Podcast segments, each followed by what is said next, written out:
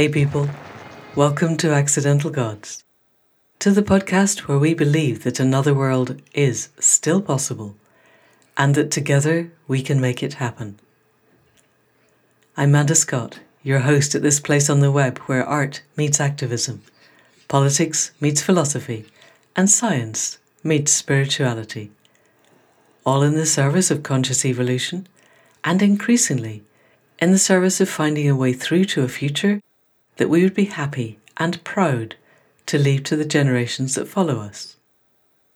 My guest this week is Caroline Grindrod. Caroline is a consultant in regenerative food systems and regenerative agriculture in the UK. She's the founder of Roots of Nature, co founder of We Are Carbon, Wider Culture, and Primal Meats. And putting those all together doesn't really do justice to the depth and breadth of what Caroline is doing. She's been working for decades now on the ways that we can live with the land, on the ways that we can feed ourselves in the numbers of billions that are currently on the planet, but in ways that live in harmony with all of the rest of the web of life.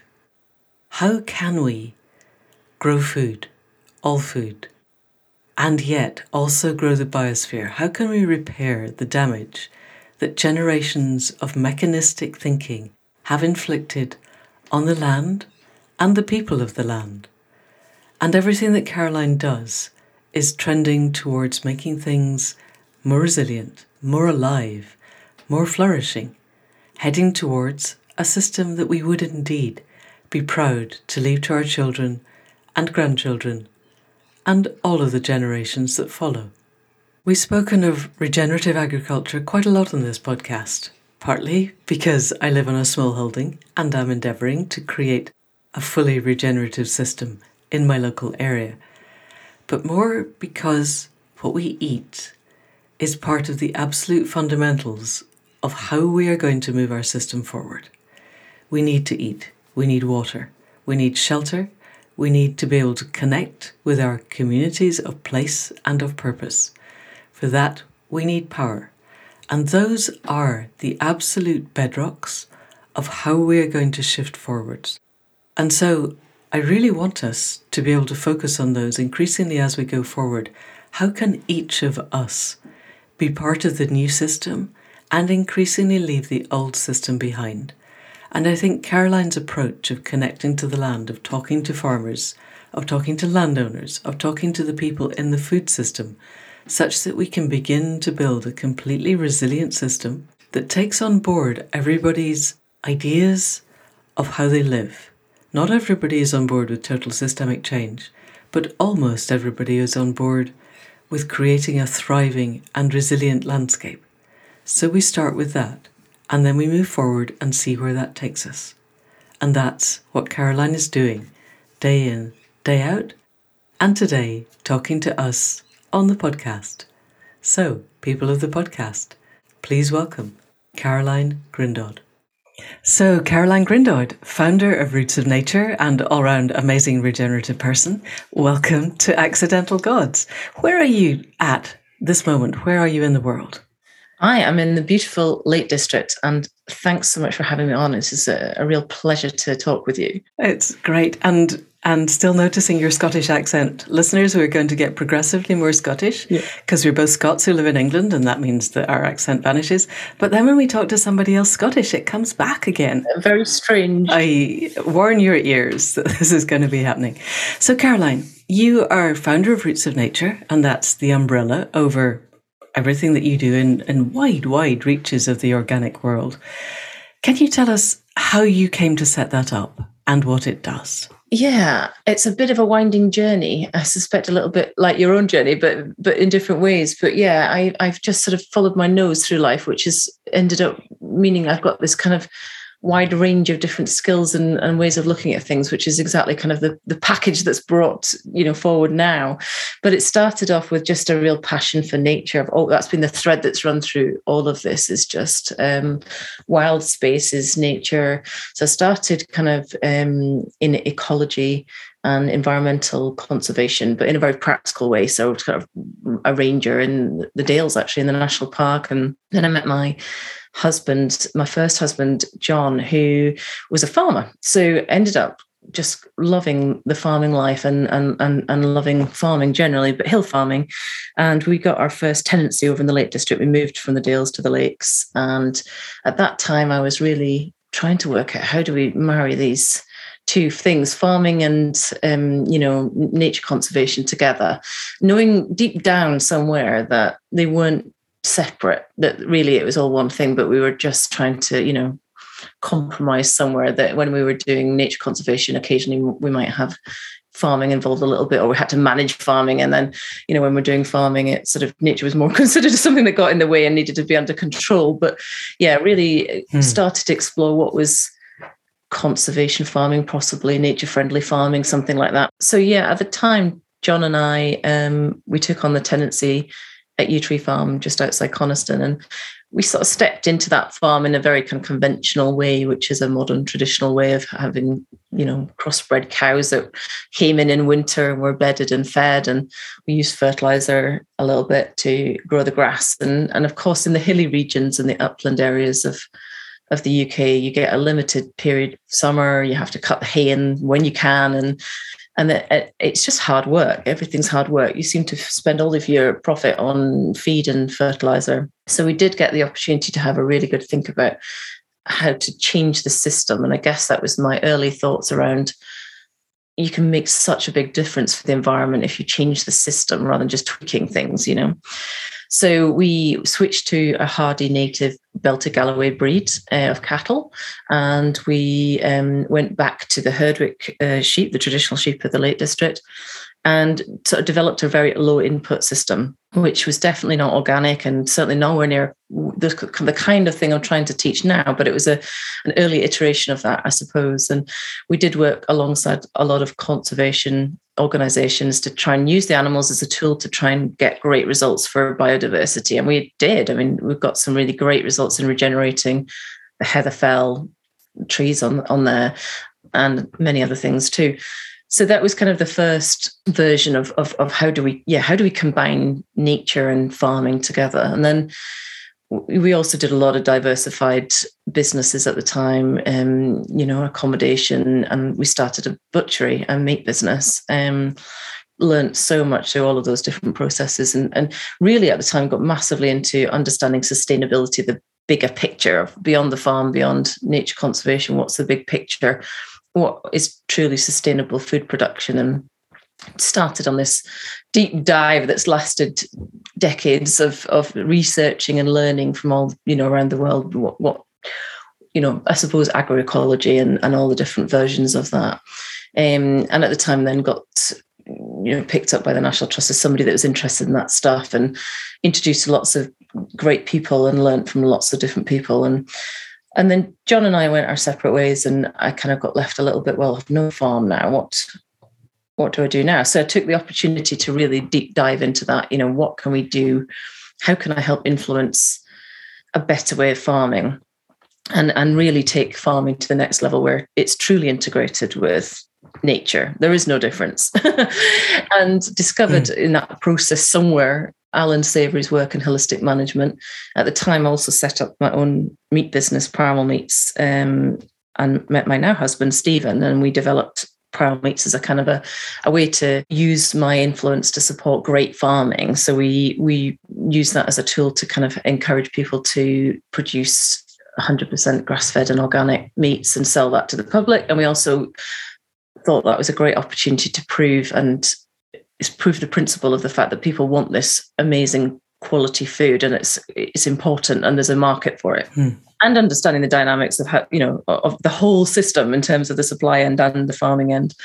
So yeah then trained with the Savory Institute and became a holistic manager and then really started to try and work out well that's fine. We have a reasonable understanding of how we do holistic management in the dry lands of the world and we can even work out how we do that in the flat lands of the UK, but what happens in the hilly stuff um, in the north um, or anywhere that we've got, you know, upland areas in the UK and beyond. And of course, most of holistic management has been done in the drylands where there's been desertification, but I could really deeply see the need for it in the UK as well. So even though we've got um, you know, lots of green, green, everything's green. Um, it's really the the symptoms of why our farming is failing and our ecology is failing and our biodiversity is collapsing.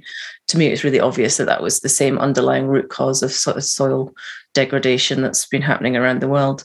But the practicalities of applying that in these upland regions where you've got these kind of strong cultural threads coming through as well was a big interest for me. So, can we unpick a little bit of some of that?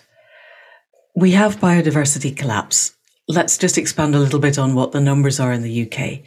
And then, really, let's have a look at what holistic management is and then how you have begun to change that for the uplands in the UK. Because I'm I was quite influenced by Monbiot, you know, in the days when he was talking about land being sheep-wrecked. Mm-hmm. And and that we end up with a kind of 18th century landscape because it's still managed by really old men now who were born between the wars and who were influenced by their grandfathers who were born in the middle of the 1800s and that everything has been set in aspic as what our uplands look like is is this sheep-wrecked landscape covered in heather or bracken and that possibly that's not what a whole regenerative living biodiverse landscape looks like?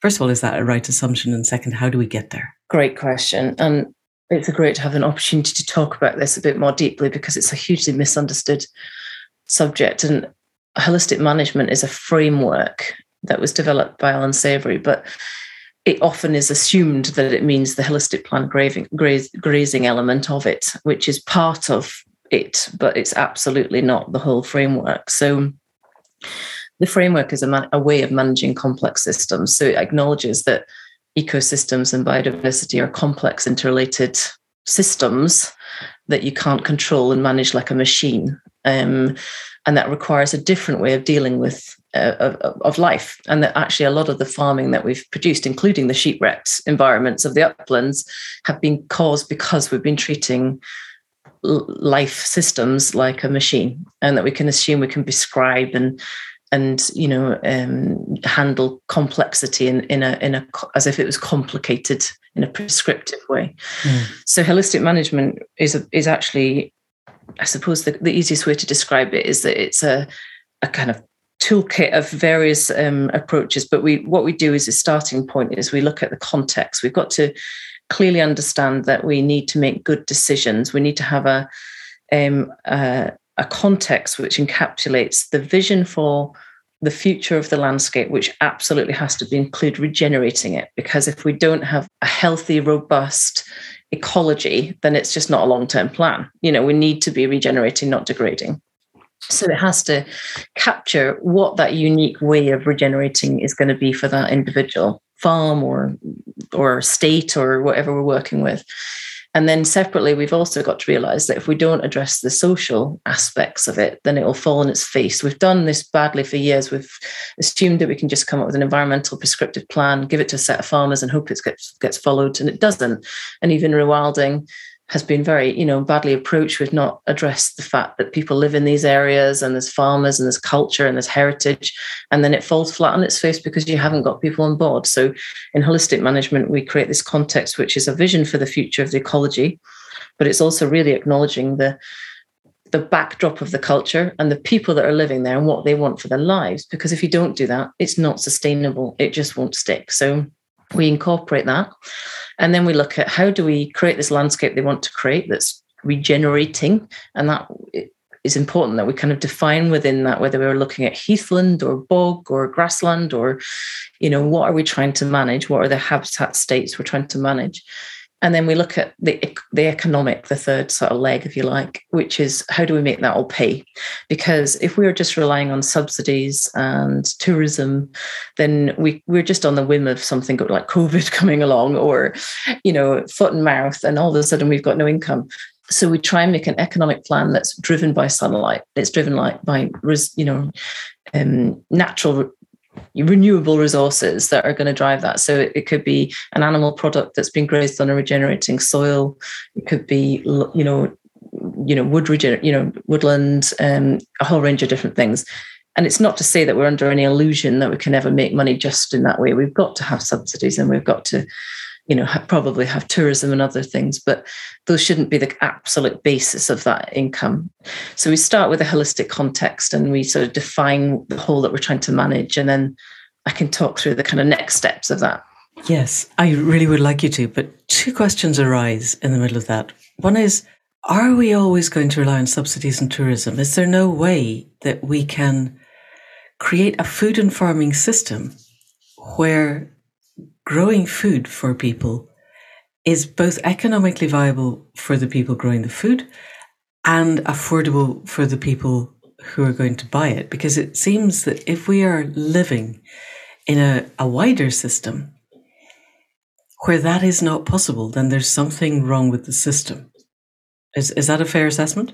Totally agree with you. And I think what I was saying there is within the current paradigm, I think it's probably unlikely. I think what we're all working, you know, you and I and many others are working towards is creating a new paradigm where everything's done differently. And in that world, I think it's possible. I think in this way that we're doing things, the framework we're all operating within at the moment, it's probably unlikely we're ever going to get people to pay the true cost at the moment in the way that they live their lives you know, there's a lot of things need to change. But you know, we can make great steps forward if we make sure that the businesses that we're setting up, you know, we're using this holistic context. If we can make sure that the, the foundation of that income is coming from solar power or water, you know, whatever, Mm. And rather than relying on the subsidies, then they can then go and look at what subsidies are available, what, what environmental payments are available, and they're not shifting their entire plan around every time a new scheme comes in or or whatever. So we we start from that sort of solid foundation and then farmers are happier because they feel secure they've got a good plan for the future that's going to be on you know 200 years time they've got this vision of what they can create. And then so we we go through this long process of um, teaching them the principles and then helping craft this context. And the, the principles are agroecological principles. So savory teaches the principles as um, they call them the ecosystem processes and that's energy flow mineral cycle, which is kind of soil health, and the water cycle, and then community dynamics. And I have reshaped those a little bit in the way that I approach them because it didn't feel quite right to me. And I'm we now I, I teach it a little bit differently. So how I teach it is actually the elemental principles and processes, and I've kind of aligned that with my other you know sort of uh, spiritual thinking i suppose and the kind of the heritage and the and the all of the civilizations throughout the world had the elements that they worked with, and that felt quite right to me. So I work with um, those processes, and we look at energy flow, which is photosynthesis. How do we capture more of that and bring that into our system to to regenerate? Um, you know, to bring um, energy in so that we can grow more primary production, and therefore we can increase the number of animals we've got or at least sustain more life generally. So we can't have, you know, it's about sort of in, enhancing the whole pyramid of energy right the way through. So it's often overlooked in conservation that we we can't have any more, you know, golden eagles unless we've actually increased the base of that pyramid. So just encouraging and increasing the energy of the system is important, and that's through photosynthesis. And then we look at mineral cycle, which is really uh, all about soil health, but um, you know, how do we increase the the availability of nutrients through the system without requiring inputs from artificial fertilizers? Um, which, of course, we could go on and on about, but you know that you understand the and the issues with that, so that we encourage and you know the increase in uh, of the soil the, the you know biodiversity in the soil food web and and soil health generally. We look at the water cycle. So how do we um, slow the flow of water through the landscape and increase the retention of water in aerated soils? And the last one is the kind of airflow in terms of upland systems is particularly important because we've got very exposed environments where trees have been have disappeared over the years, as you say. If you go back long enough, it was really a wooded landscape with grassland areas within. So, what have we done to our landscape to make it so exposed that the airflow is creating these inhospitable areas to try and farm? And also, you know, looking at airflow into the soil, if we don't have air going into the soil structure and have good structure that allows air to pass through it and carbon dioxide to pass back out, then we need to add nitrogen because we can't, you know, we need to make use of the nitrogen in those soils.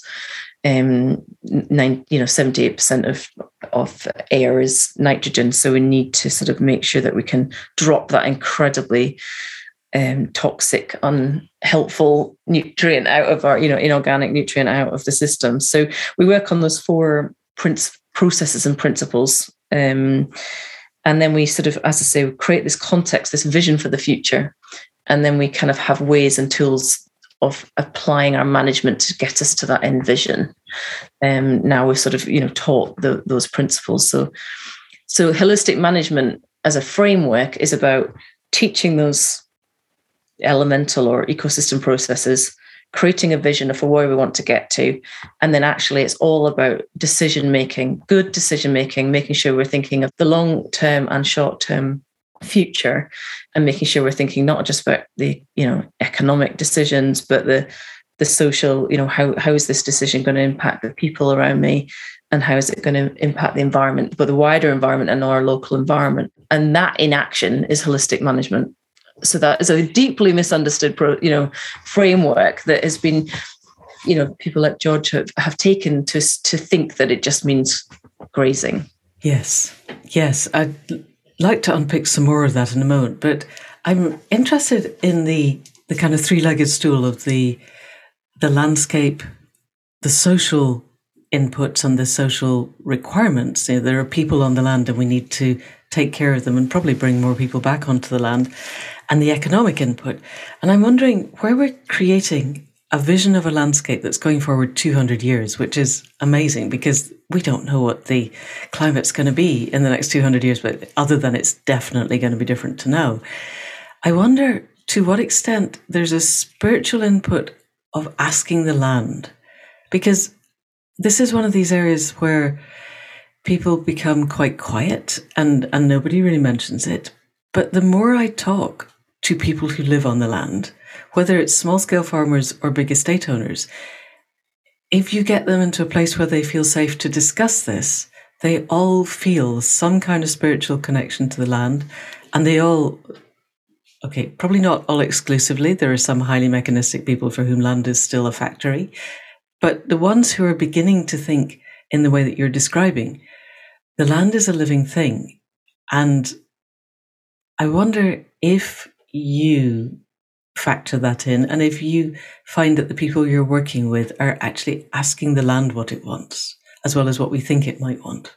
It's a very big part of my work. And as you say it's not the easiest part to discuss openly but it's been a huge influence in and definitely in the last couple of years much more so so it's always something i've spent a lot of time in wild spaces i am also a, a you know i'm a hermit I generally avoid people at all costs. I generally am on my own a lot. And because of the different projects and just the way that we've designed our life, we spend a lot of time in silence in these wild spaces. And but I'm also just a fanatical learner and a reader. So I've learned, you know, read thousands of books. Um, I just eat them up in terms of knowledge and insight and i've spent the last sort of 15 20 years doing that and absorbing all of this information and that that's been incredibly important but more and more in this last few years, I've realized that the biggest insights have been when I'm meditating under a tree somewhere and you get this download of information. And then I started to think about, well, how, this is how our indigenous cultures just knew how to manage land because they didn't need to know it in their head. Their information just came to them and they understood it because they lived in it. They saw the processes. They understood just the slightest little thing that you're watching will give you that aha moment that's taken you five books to get to somewhere else and then it'll just you'll get it in an instant and i suppose one of the reasons that yeah this part of my journey is so exciting is that i've just realized that I do, in regenerative agriculture the space is is it's you can see this going in two different directions at the moment you're getting the people that are getting more and more and more sciencey about it it's going they're going back down the rabbit hole of more and more knowledge um, and some people love that because if they're in that mechanistic paradigm, they, they want to know more. And I've been there and, you know, have been trying to keep up with that as well. Um, but yeah, I'm definitely leaning towards the this realization that actually everything is out there in nature that we really need to know and understand. And taking space and time is what society needs now, because we need that insight to be able to build this new paradigm that I talk about that we need to step into. That, you know, if we just keep this mechanistic paradigm we keep trying to fix soil health, we're just going to get something. Well, look at the carbon counting that's coming out now. You know, it's basically just coming out of the same stable of, you know, of mechanistic thinking. It's so what I think I'm focusing on more and more now is yeah, how do we change people? How do we change the way that we look at things? How do we change that that kind of just interaction with nature so we can get that wisdom and that understanding? So we can develop something completely new, that new framework, that new paradigm, so that we can come up with a, a culture that will produce people that don't pick up the tools that are going to damage soil. Mm. That kind of need, is what needs to happen, isn't it? So, in terms of the work with farmers and estates, sometimes I get the chance to do that more than others. And if I can, if I'm taking on, I don't tend to work as an, an advisor anymore. I don't go on to farms and tell people what to do. It's very much more of a developing this context and, and helping them teach them the principles and then coaching them in the process of working out how to apply this to their land. And in the longer term relationships on some of the bigger projects, I definitely try very hard to spend lots of time on that land just being and knowing, you know, just spending time and, and letting it speak to me in whatever way that is um, to tell me what, you know, this could be as part of me bringing that into our discussion around the future context of that land. So we'll be talking to the owners about what they want, and we'll be getting very sensible at the economics of that, and we'll be looking very sensible about the grazing plan and what regenerate, you know. But also, we need to be bringing to the table this sort of understanding of, yeah, what what is it what's speaking to me about that landscape and what do what can I see it being in the future? Um, so that is definitely part of my process. And then without giving specific examples of named places, can you give us a general concept of the kinds of things that are changing for you and that you've done differently as a result of connecting with the land that you might not have done, say, 10 years ago when you still had the same knowledge base? But didn't have the heart connection to the land? Yes, I, I suppose it would be more it would be something along the lines of you would be focusing on just doing a grazing plan and and looking at the most productive way of increasing photosynthesis. And of course you're still trying to increase biodiversity. That's all part of how we teach grazing. But it would be very much more thinking about the land as a resource that you could and actually that's one of the limitations of holistic management is it's a it still thinks about as a resource. Um, and of course, on one level, it is. So we'd be focused on yeah how to make good use of the resource of of the you know the grazing platform and and thinking about increasing biodiversity in a bit more of a limited sense in terms of the the grassland areas. But now very much it's moving towards creating a patchwork of habitats where the scope where there is scope some some places there is and some there isn't but we need to move way beyond just having a diverse grassland to having all of these other habitats.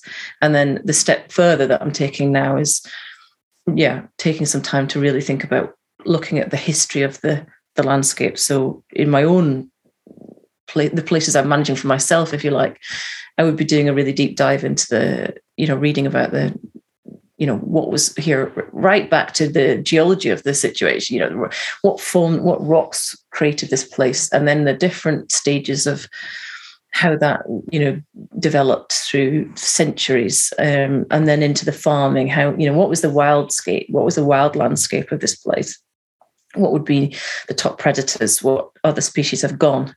So really looking at that web of life that's missing and then coming through what's the mm what's the more sort of recent history of it? You know, in Scotland, obviously, we you know we had gone from sort of small scale um, crofting and and and you know maybe more like cattle pigs, and then it, of course the everything was moved off and it was sheep and what's the cultural heritage of that whole process and how did that change the landscape and then going back to some of the old ecology books you know um, the West Highland Survey and, and, books like that. So really trying to dig into this, the the old eco- ecological thinking on this stuff, and then coming right forward to you know what's the history of the people that own this. Sometimes I work with estates that have, it's been in the same family for a very long time. What's your own personal journey and their history with that landscape and what does that what do we need to bring in in terms of the context there? Um, and then right the way through to the present situation what have we got? Which is often you know a degraded situation through no particular person's fault. It's just that that's how we ended up. The, the mechanistic way of, that we've all been living has created that situation. So where are we? Um you know and then where where could we get to realistically um, with the resources we've got available now in terms of money and people? And then uh, also thinking about the future in terms of climate. What's the most climate resilient situation we could be in in yeah 100 to 200 years? So right the way through that process really. So can we talk about let's take a mythical big estate in scotland. So let's say it's it's many thousands of acres and it goes from lowland up to hills and lochs. And I'm guessing that it was once woodland with, and then then there would be small crofts, as you said, with with a few cattle and and pigs, and then it was clear clearfeld, and there were sheep. Let's suppose we've got the ultimate perfect landowner who wants to bring lots more people back onto the land, and Mm-hmm. My understanding, certainly my experience around here, is there's loads of young people in their 20s who desperately want to be doing something that feels worthwhile and that getting their hands in the soil feels worthwhile. My understanding also is that if you work on that almost garden scale horticulture, but two or three acres per person, you can produce a lot more more food because you're you're able to attend to it much more. Is it as George Monbiot would say, that actually we need to get rid of the livestock and bring lots more people back onto the land, working relatively small areas to produce you know, Hodmedod's concepts of fava beans and marrowfat peas and and old style wheats that they do at various of the of the kind of new regenerative farms, in order to be able to feed what is now a much much bigger population than we had historically, and then let the rest just completely rewild, reintroduce, I don't know, the wolves and the beavers, probably not the bears, but head back towards an almost Paleolithic landscape. Is that a vision that would go forward, or are there alternative visions that would still feed people and bring back biodiversity? What does this estate look like in terms of its trees and its water and its soil and the species that are on it? Oh, that's a nice opportunity to be able to explore the mythical landscape of the future. Yeah, lovely. Um, for me, there's a, I guess there's a couple of things that need to be addressed. One is that there is this idea that no animals on there is better somehow. And obviously, um, I think in, particularly in the uplands, what's important to realise that yes, we we once upon a time we had we go back, we had you know a wood a very wooded environment, um, which probably on this in Scotland would have looked more like pine woods, open pine woods with heath underneath on the higher areas, and um, but probably much more fertility higher up because that would create a microclimate within that area. And as what we're trying to do is recover that essentially by bringing trees back in and moving that up the hillside. We now know that climate is absolutely changed by the, the trees. So, mm. and of course, when we had predators in the system that were managing the grazing animals and the fear factor was there and those grazing animals weren't hanging around and overgrazing areas. Our soils would have been fertile and healthy and the mineral cycle would have been very active. The energy flow would have been better because the trampling would have happened and there would have been better biodiversity much higher up the hills. And then over time, and of course, every different expert has a different idea of how this would have happened and to what degree the influence, you know, is important but we cut down trees and we killed predators and we disrupted the grazing animals to some degree, which would inevitably have led to more exposure, the building of peat and the dying of trees, and and the animals, as I say, then overgrazing the areas that were open. Mm. diminishing those that biodiversity right down simplifying the landscape where the soil structure collapses and then all that's left is an acidic soil where the particularly on the west where you've got steep ground all of the fertility is washed out of the system essentially. And then you get peatlands. Um, and then hmm. what's interesting is that's what we're going in and trying to protect now. I'm not saying that we shouldn't protect peatlands but there's a very difficult conversation to be had about well is it better to if you've got a, an existing degraded peatland that's quite stable, is changed forever. Mm. You know, is it better to then try and encourage trees and then have something more biodiverse, or should we be re-wetting it and making a peatland again? There is no one answer to that. That's very much context specific. But anyway, so what we've now got is an upland that's highly degraded, and you know, and it's then assumed that again, if you're using mechanistic thinking like George Monbiot is applying to this sort of conversation, he would be saying that we know we need to be growing something else because it's more calories per acre, it's more protein per acre. But we're just misunderstanding that those environments are just incredibly low energy. They don't produce much in terms of volume. And even as a pioneer coming into a new area, you would be sensible and you'd say, well, I'm going to grow my, you know, all the crops and other things in this lower area where I can access it's fertile. And then that upper area up there, which is unproductive, we'll use grazing animals. So even just in very, you know, that's how you'd allocate your your farming methodology. It just makes sense. But this idea that just removing the grazing animals on these denuded landscapes is better is, is just wrong. Now, we just allowing animals to continue to set stock graze, totally agree, is an absolute disaster. Just allowing sheep to wander around grazing what they want is just going to continue to make that situation worse. You just get rougher grasses, rank grasses, um, and, and degraded peatlands.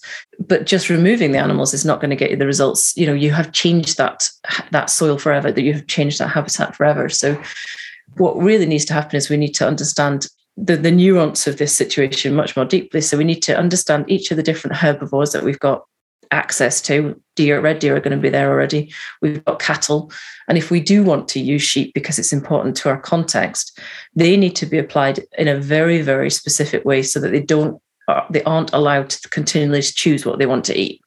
So we would design a system that's bearing all of that in mind, all of the different herbivores we're using, and we'd, we'd design a system that's applying them in the timing and you know in density and in a in, as a tool to regenerate those ecosystems depending on what we're trying to get to so if i'm trying to get to a wood pasture how I apply those tools of those different herbivores would be very different than if I was trying to get to a grassland or I was trying to manage a bog. So we've got to have that in mind too.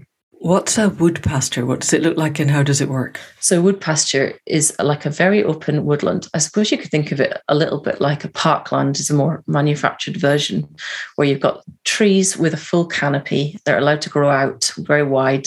And then you've got areas of grassland or heath or something that kind of a field layer vegetation in between. So, that's what ultimately I think would be the most natural landscape and probably was here originally, you know, mm. with ver- massive variations in different regions, but ultimately that's what I feel is kind of our most natural. And in some cases, that would be what we're aiming for, because that would be part of the, the context that we've created with the, the family that own it, would be that that's the most appropriate use of that landscape. But back to this mythical landscape that we're trying to create, I think that the upland areas could be very much moving towards wood pasture with the right herbivores in there to do that for me, sheep have got less of a role. But if the context is very key, you know, if, if the family are really keen on sheep or they've been, you know, just for their own reasons, there's an important cultural heritage or social reasons for keeping sheep, we would design a better system that's applying them in a different way. But ultimately, some sort of combination of woodland and and um, and much healthier grassland or heathland would be how we would design that system. And then as we come down the slopes to the lower areas where you can grow stuff in a practical way, then we'd be looking at lots of hedges, a really healthy grassland with lots of different um, you know plant species, so grasses, forbs, you know different herb species, wildflowers, and and then legumes would be in that mix, and lots of them hopefully. So dozens and dozens of species altogether in a grassland, subdivided with hedges managed in a plant grazing way, so mobbing animals short periods and then long recoveries.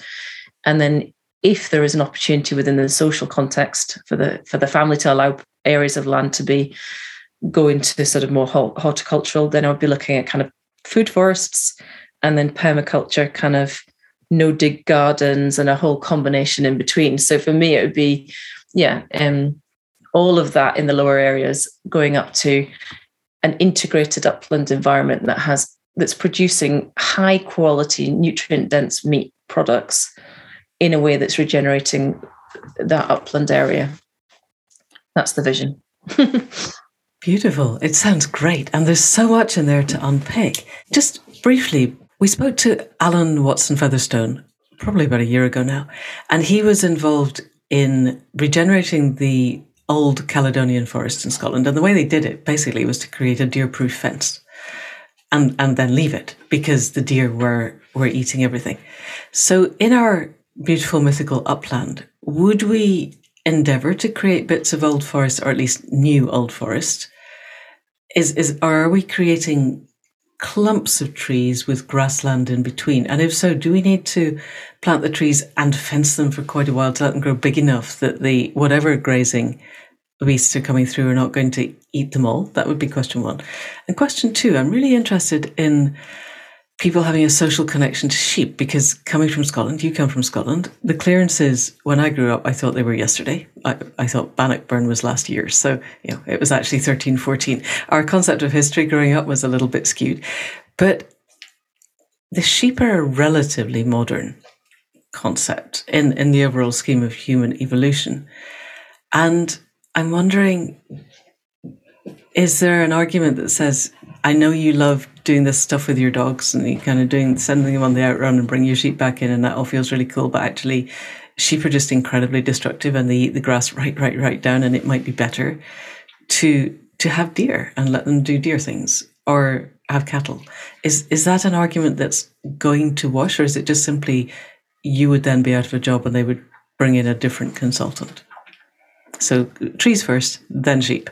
Great questions, and I'll take yeah, I'll take them one at a time. So the first one is um, we've got two big projects at the moment potentially that are looking at. We've got remnant pine woods, which is the most exciting habitat in the world. Why? Why is it so exciting?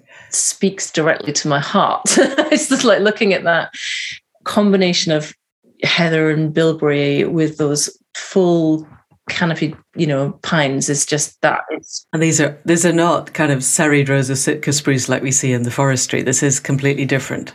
Definitely not. Yeah, absolutely. And just tell us what it looks like. Build a picture for people of how this looks.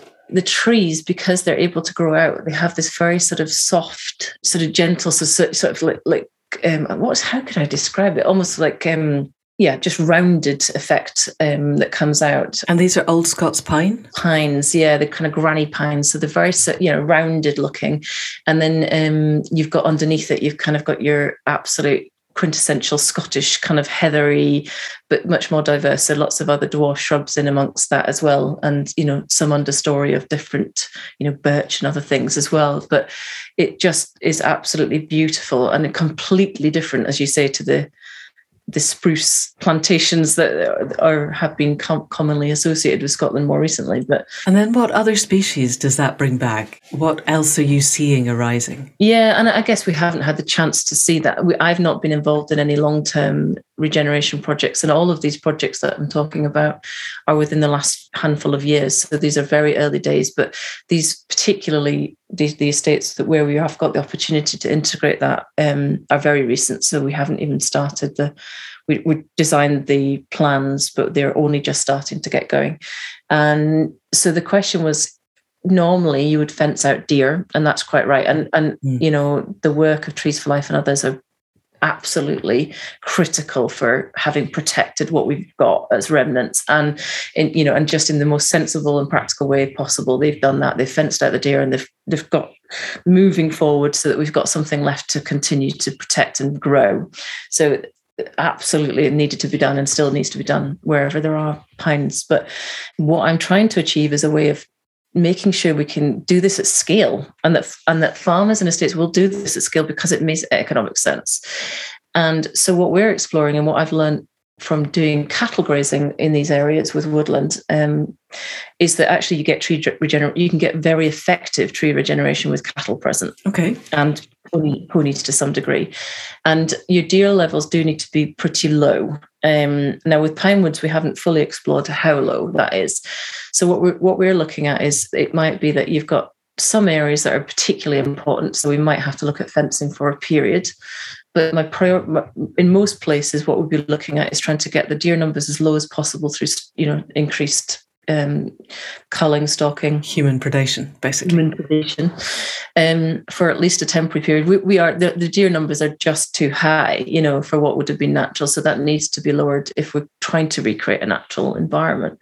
Um, so sheep would have to come off because sheep, uh, even under a mob grazing system, you'll get a little bit of tree regeneration, but it's a bit accidental. So ultimately, be a switch from sheep to cattle and cattle in much lower numbers, probably. But again, not falling into the trap of sort of getting into these discussions about whether that's a productive farming method.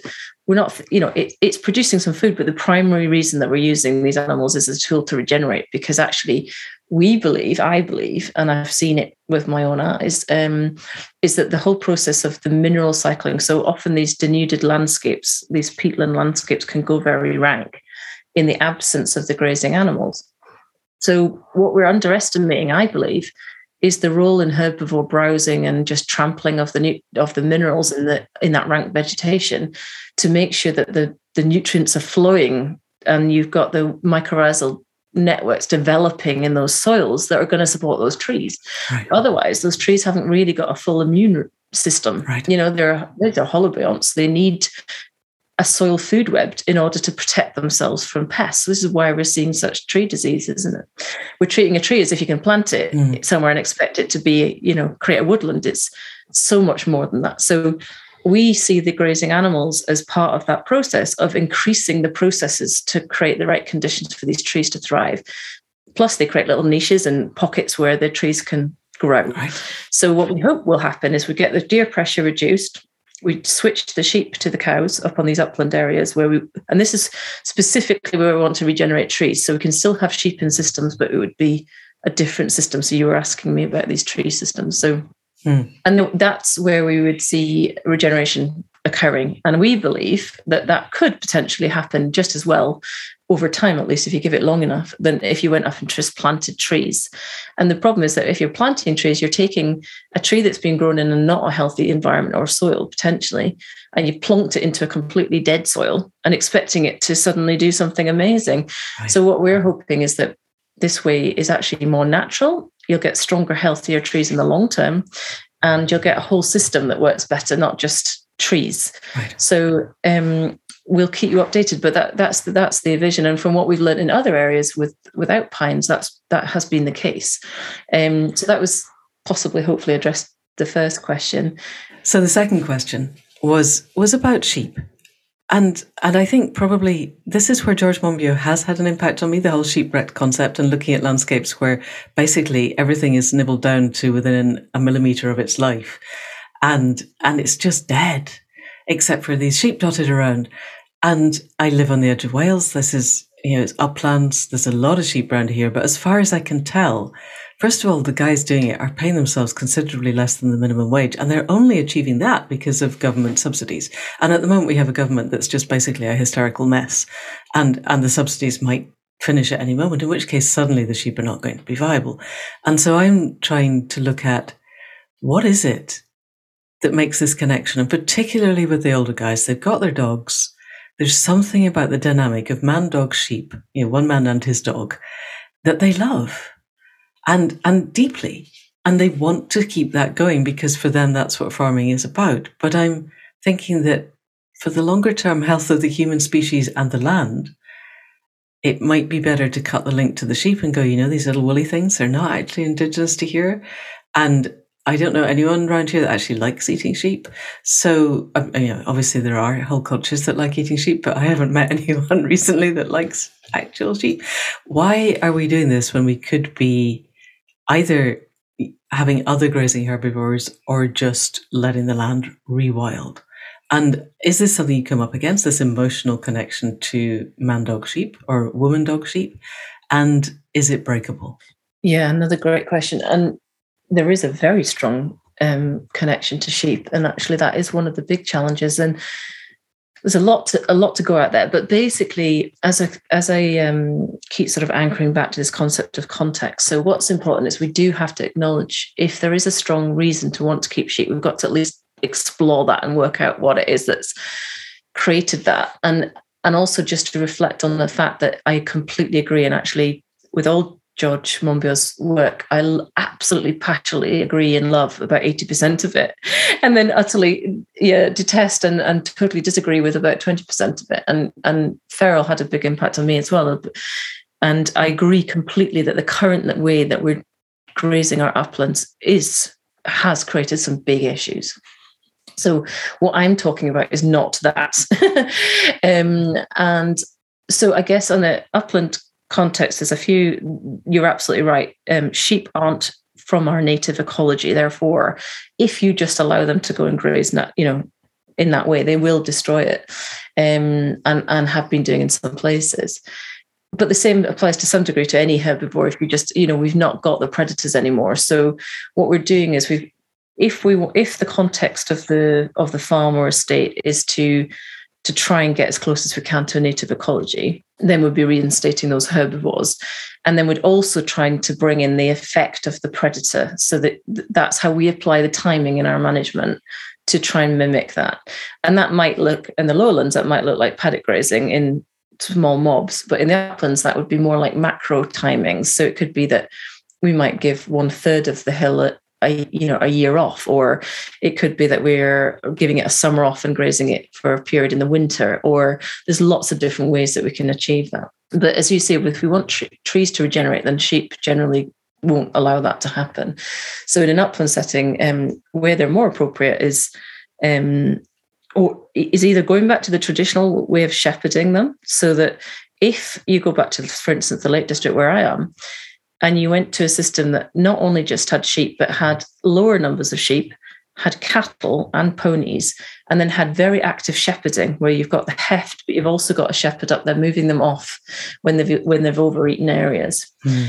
And you've got the, you know, you've you at that time you had the benefit of a kind of a biological bank account that was very diverse. So that proper shepherding, that art and science of shepherding that they have throughout Europe is actually potentially could be very beneficial. Okay. It's not natural. It's not what would have been there if the it, you know uh, pre you know when we had predators and, and no humans kind of managing it. But if we decided that sheep were important, there's ways that we can apply those principles in in to to, to get better, much much better results. So I guess there's that. But yeah, I'm also puzzled by this idea that you know actually sheep have, in Scotland particularly bit of a part of the dark part of our history, really, and our, our, our heritage. So I'm not quite sure what the the sort of the attachment is, and maybe it is that combination of the dog and the and the sheep and the and the just yeah. There's something about that that's obviously very powerful. I think economically there's a there's a case. You know, you're absolutely right that in the current way of doing sheep, that doesn't stack up. But a lot of that is because of all the inputs. And um, in fact, we've been breeding and selecting for animals that are losing traits that are really important, like being able to look after their lambs and and you know just being uh, hardy and and resilient and you know uh, seeing off predators foxes and things like that um, and then you know we've ended up set stocking these animals, so they're picking up worms, and they're more they're, the the nutrient quality has gone down in the uplands because of the overgrazing, which means that the animals are more susceptible to lice and to blowfly, and you know so the whole thing has started to kind of simplify and collapse, which means that the farmers are then having to put an enormous amount of money into the input costs, so the medications and the fertilizers and the and the and the dips to try and protect these animals that have part of the ecological simplification has met, led to these costs essentially. So in regenerative, what we're trying to do is reverse that process. We're trying to get select the animals that do best, use them in a way appropriate timings and uh, you know densities that regenerates rather than degrades, uh, build up the diversity of their diet so they're healthier, all of that stuff. So there is a better way of doing it. Mm. Whether it's right, whether it's just simpler to get rid of everything comes back to this idea well do we really want one person deciding what's right for the whole of the countryside? Is that a dangerous place to get to? Sure or should we be looking at the individual context more? And it's assuming that yeah. i don't get it why you want sheep but maybe that's important to you. And as long as we're doing this in a regenerative way that's fine you know um yeah. as long and, and, and maybe the diversity between my vision of what an upland should look like with all the pines and then some farms that are doing a really good version of upland sheep farming in a regenerative way that's good because then we'll have lots of different edge effects with different habitats so for me you know this idea that we should we should we should do everything across the board is is mm. always a dangerous place. So, and also just back one last point on economics, sheep have a faster turnaround. So if we can get them more profitable, which we can in a regenerative system, we hope they can sell them in a year. Yes, okay. Two to three years. Yep. So in terms of just keeping yourself diversified in your profitability and not just relying on one animal. So if you get TB, the whole herd goes down and you can't, you know. Yeah.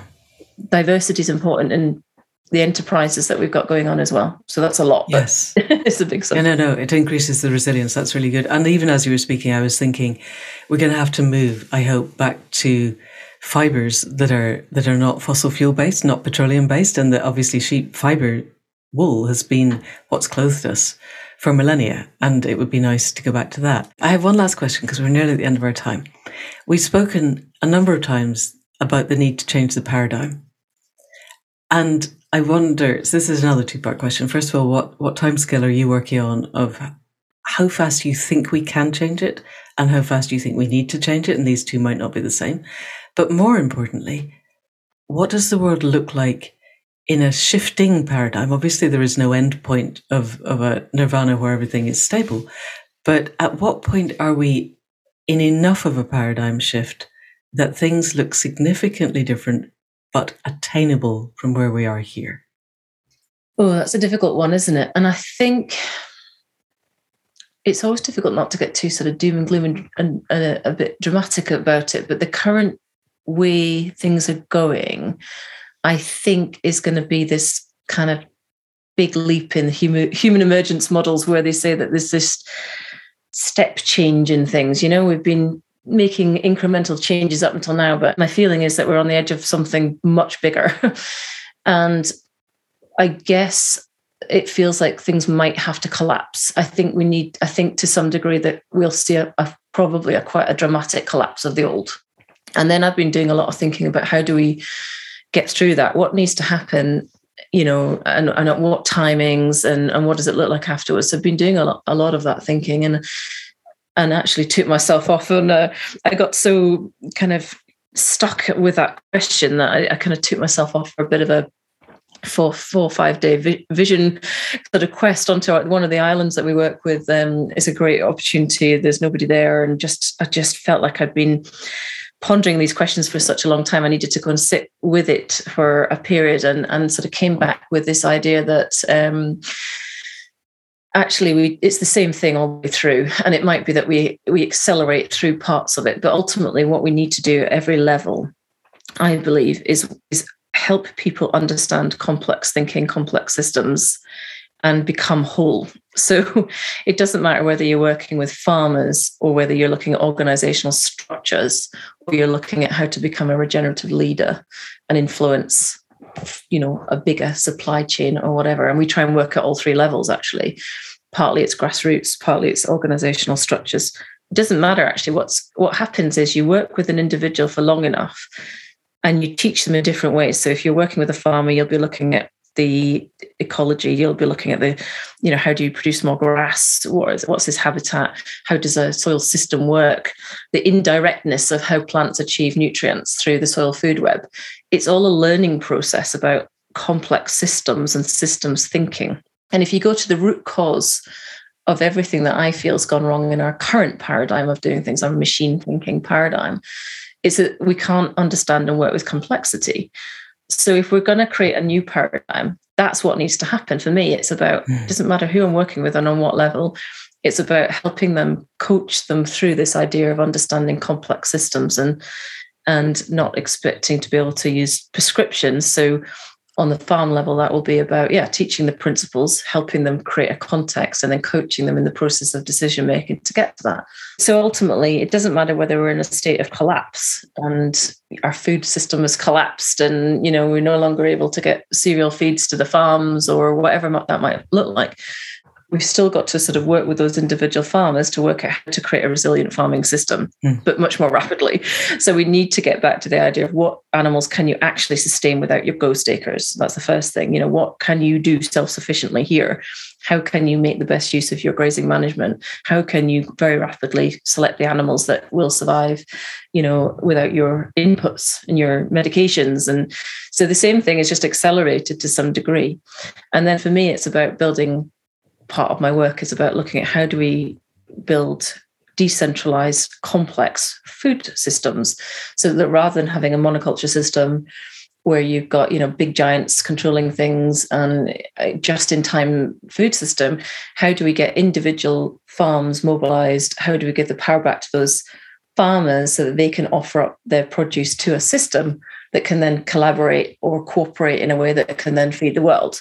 And and i guess you know we're already working on that. You know how do we teach holistic management? How do we teach regenerative agriculture to big supply chains? It's about yeah understanding complexity. It's about looking at the farmers but then not assuming that you can just expect a regenerative supply. You've got to design your own organizational structure. So it supports that you know so we're already sort of working at that level. And then i guess the top level would be in leadership how do we then create whole people that have done the work on themselves to integrate wholeness to the point where they are authentic, understand complexity, are and are able to, you know, to be with other people and lead in a way that means that they can influence and, and ripple through an ecosystem to to make all of that work better. Gosh, I was thinking that was the end, and we've just opened up a whole new set of doors. So, very briefly, my understanding is that the current food system, there are about five mega players who basically buy up all the futures. Part of the reason that we're having a food crisis at the moment is that JP Morgan told everybody the way around price fluctuations was to to invest in wheat futures, which skyrocketed the price because people are basically gambling and pushing the price up. And that these people are predatory at heart. I know I shouldn't other, and I know this is, but their whole business model is predicated on people starving fundamentally, mm-hmm. which is not great. Have you seen any changes in how that structure is managed and the kinds of people managing it? I'm thinking that we need lots of little local community supported agriculture systems that people need to eat within 20 miles of, you know, they need to source all their food within 20 miles of where they live. These are not big multinational structures. It's not a food system. It's going back to localized food production in a, a world that we're hoping is becoming fossil fuel free.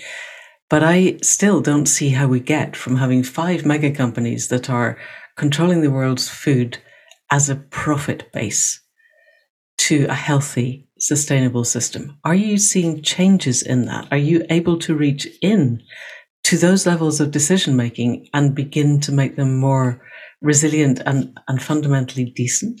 I think I think so, and so I think in a I, I use the human emergence models for the framing of everything that I do and how I work with different organizations and people, and and what I think will come in this new more holistic paradigm is that we've got to we can't go back. We don't want to necessarily I mean, of course i want a decentralized lo- localized model. And some to some degree that will be small tiny scale. That's great. We need that too but we've also we've come through this era where we've had big supermarkets and we've got different buying habits and some of that is likely to stay. Mm.